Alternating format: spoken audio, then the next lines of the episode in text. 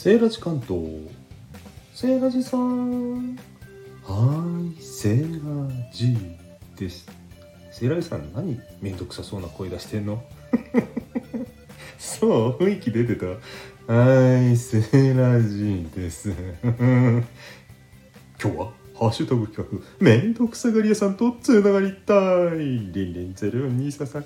また面白いもの立ち上げますね。めんどくさい？何がめんどくさいってね、後回しにすることですよ。なんでめんどくさいかって？だってさ、スケジュール書いたりとか管理しなくちゃいけなくなるじゃないですか、スケジュールを。それが何よりめんどくさい。だからね、こんな楽しい企画見つけた見つけちゃった時は、まず、もうやっちゃう。ね。やって終わりにしちゃえば、スケジュール管理、記入も管理もいらなくなりますよね。だから私はいつもめんどくさいの嫌だからできる時はその場でやって終わらせちゃうでした。皆さんはいかがですか？